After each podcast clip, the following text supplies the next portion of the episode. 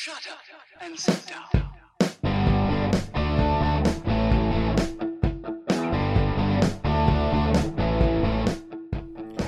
Welcome to Being on Stage, the only podcast that gives you motivation, inspiration, and confidence to be better on stage. No matter how you entertain, sing, dance, band, comedian, public speaking, MC, drag, burlesque, performance art, or street performer, this is the show for you. Hey, rock stars! Reggie Dawson, host of the Being on Stage podcast, and your performance coach for all things on stage.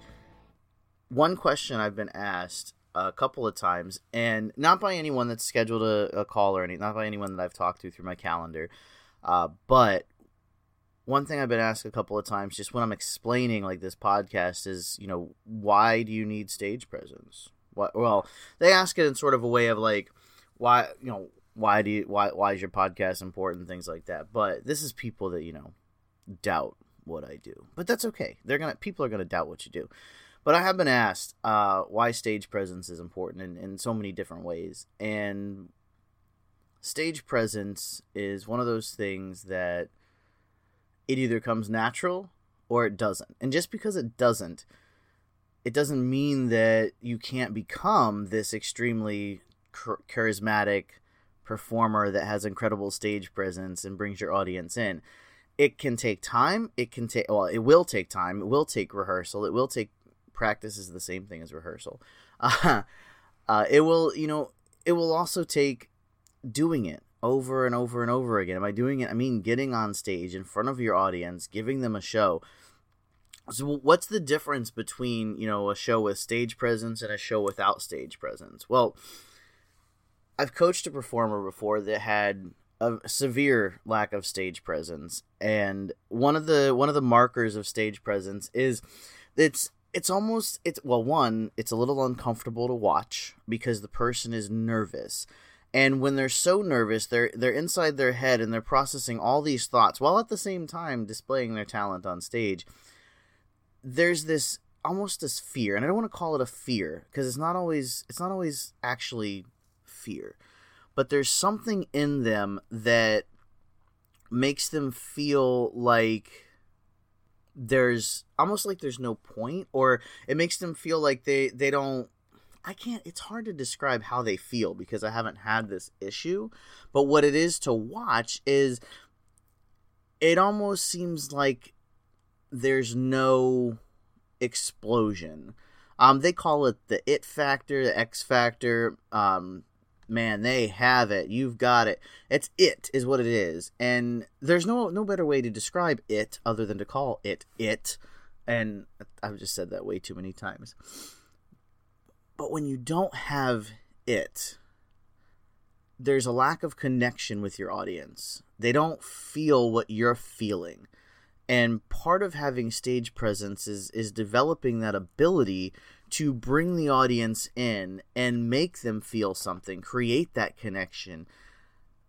So, how do you know when you don't have stage presence? Well, for one, your audience may not react to your talent the way that you want them to. And listen, you can be incredibly, incredibly talented and lack stage presence. Like, you can have this incredible talent that just is absolutely amazing that you can do what you do. And and listen, I'm not just talking singing, dancing, guitar, things like that. I'm talking, you know, acrobatic stuff, hand balancing, that is acrobatic stuff. Uh circus type acts as well. And dance all sorts of different stuff. It does anything you do on stage.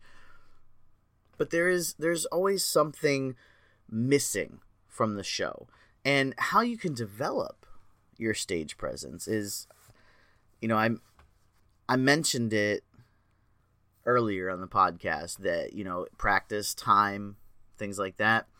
But the other the other way is confidence you know and and confidence does come from experience. So you see a pattern here like to to build and develop your stage presence you're going to have to have the experiences of going on stage. So the individual that i had coached uh, all all the years ago um, had a severe like i mean severe lack of stage presence like when you watch this individual it was like almost like there was a nervous tic while they were on stage there was like always a twitch to their movements and that's a form of anxiety. You know, it's a form of stage anxiety, performance anxiety, and he always stayed inside this box. And when so if you could take okay, if you watch baseball, and I know performers in baseball, but if you watch baseball, you, you know the the strike zone where it's like from your shoulders to to just above your knees. That's that's your strike zone. Well, if you imagine drawing a rectangle around someone's body that stops in that zone, their shoulders to just above their knees, maybe a little bit wider than themselves. That's what he did. He stayed inside this box. All his movements were very small. Um, they were very twitchy, if that's a word. Um, there was always like an extra twitch to them, uh, and they were not sharp. It wasn't sharp movements, meaning like when when you point left, like just just act like you're pointing left. Now, when you're giving someone directions, you're gonna be like, oh, just go left, and you're just gonna swing your arm out slow. But when you're like performing and you want a sharp movement, you're going to like point with with purpose and with force and your muscles and your veins are going to bulge out of your arm because you're pointing. It's kind of like a Michael Jackson point, like a, when he put his point up in the air. It's kind of like that sharp, crisp movements. And it doesn't always have to be crisp. Like if you're doing a slower ballad, I'm not talking like that. But the movements had no flow to them when he would move. It had no purpose. Even when you're doing slow, flowy movements, there's still purpose to them. And he didn't he didn't have that. And we worked together probably close to eight months we worked together and it started to develop. You know he started to realize that I, I have to do bigger movements. I have to do sharper crisper movements. Um, i have to you know engage the audience walk towards them not away from them. That's the other thing. If you shy away from your audience that's the that is the probably the number one way to get your audience to check out of your performance is just shy away meaning you're staying back you're staying back towards the back of the stage or upstage for those of you uh, that know the stage positions. You're staying more towards upstage. Um, you're not really going towards the front line of the audience or downstage. You're not really uh, going to the left or to the right to, to visit your audience kind of just staying back away from them, almost like there's an invisible like no man's land between you and the audience, and that's that's got to stop because first of all, stage presence is being there for your audience. Because once that spotlight hits you, it's no longer about you. It's no longer about the things that you do. Now, here's the thing I mentioned that you can have this incredible talent and lack stage presence. Likewise, you can have incredible stage presence and your talent be mediocre. I mean, you can't have stage presence. Actually, you can have stage presence and have zero talent. That's actually me. I have incredible, like incredible stage presence. I could coach you how to perform. Um, I can perform, but I actually my talent is lip syncing and moving with purpose. So I don't really have those fancy, fancy talents that you guys have: singing, dancing, playing music um, juggling, acrobats. I I am a speaker, so that is that is one thing. That's the one talent I did find is you know, case in point podcast. I am a speaker, but you can have mediocre to to even just you know beginning or intermediate or novice talent and have this incredible stage presence and be able to put on an electrifying show for your audience but your talents just kind of eh, it happens. It happens all the time. All the time. There are tons of local acts around me that on both sides of the spectrum. There are tons of local acts where their talent and their music is mediocre. They don't have a, and they have incredible stage presence and can put on a great show. I know people like that. I've worked with people like that. Those people are going to be incredibly successful. Why? Because they have so much room to build and they already have stage presence for their audience the people that have this incredible talent but lack a little bit of stage presence, they do okay. You know, people still come to see them because their talent is impressive, but the building isn't there. The growth isn't quite there. And that's that's one thing everyone needs to develop. You have to develop that growth of your stage presence. So to wrap it up, I guess, stage presence is bringing the audience into your show. I mentioned in a lot of my podcasts you know, that you have to give your audience an experience. Just yesterday, just yesterday, I said, you know, the purpose of my podcast is to help you turn your talent into an experience for your audience. That is stage presence. I do this through, you know, motivating you, helping you with confidence, keeping you inspired, um, you know, keeping you growing through your social media, getting paid, all sorts of stuff like that. But ultimately, it's that on stage performance that is going to make your career. Listen, you can make videos on social media, you can post on, you know, YouTube and things like that, but that live performance is what is going to get you paid as a musician. There's other ways to get paid. Um, I actually have 10 ways you can get paid. If you go to beingonstage.com, you can put in your email address. I'll send you 10 ways to get paid for performing. And none of them have anything to do with going out to a bar and playing for an audience. Boom.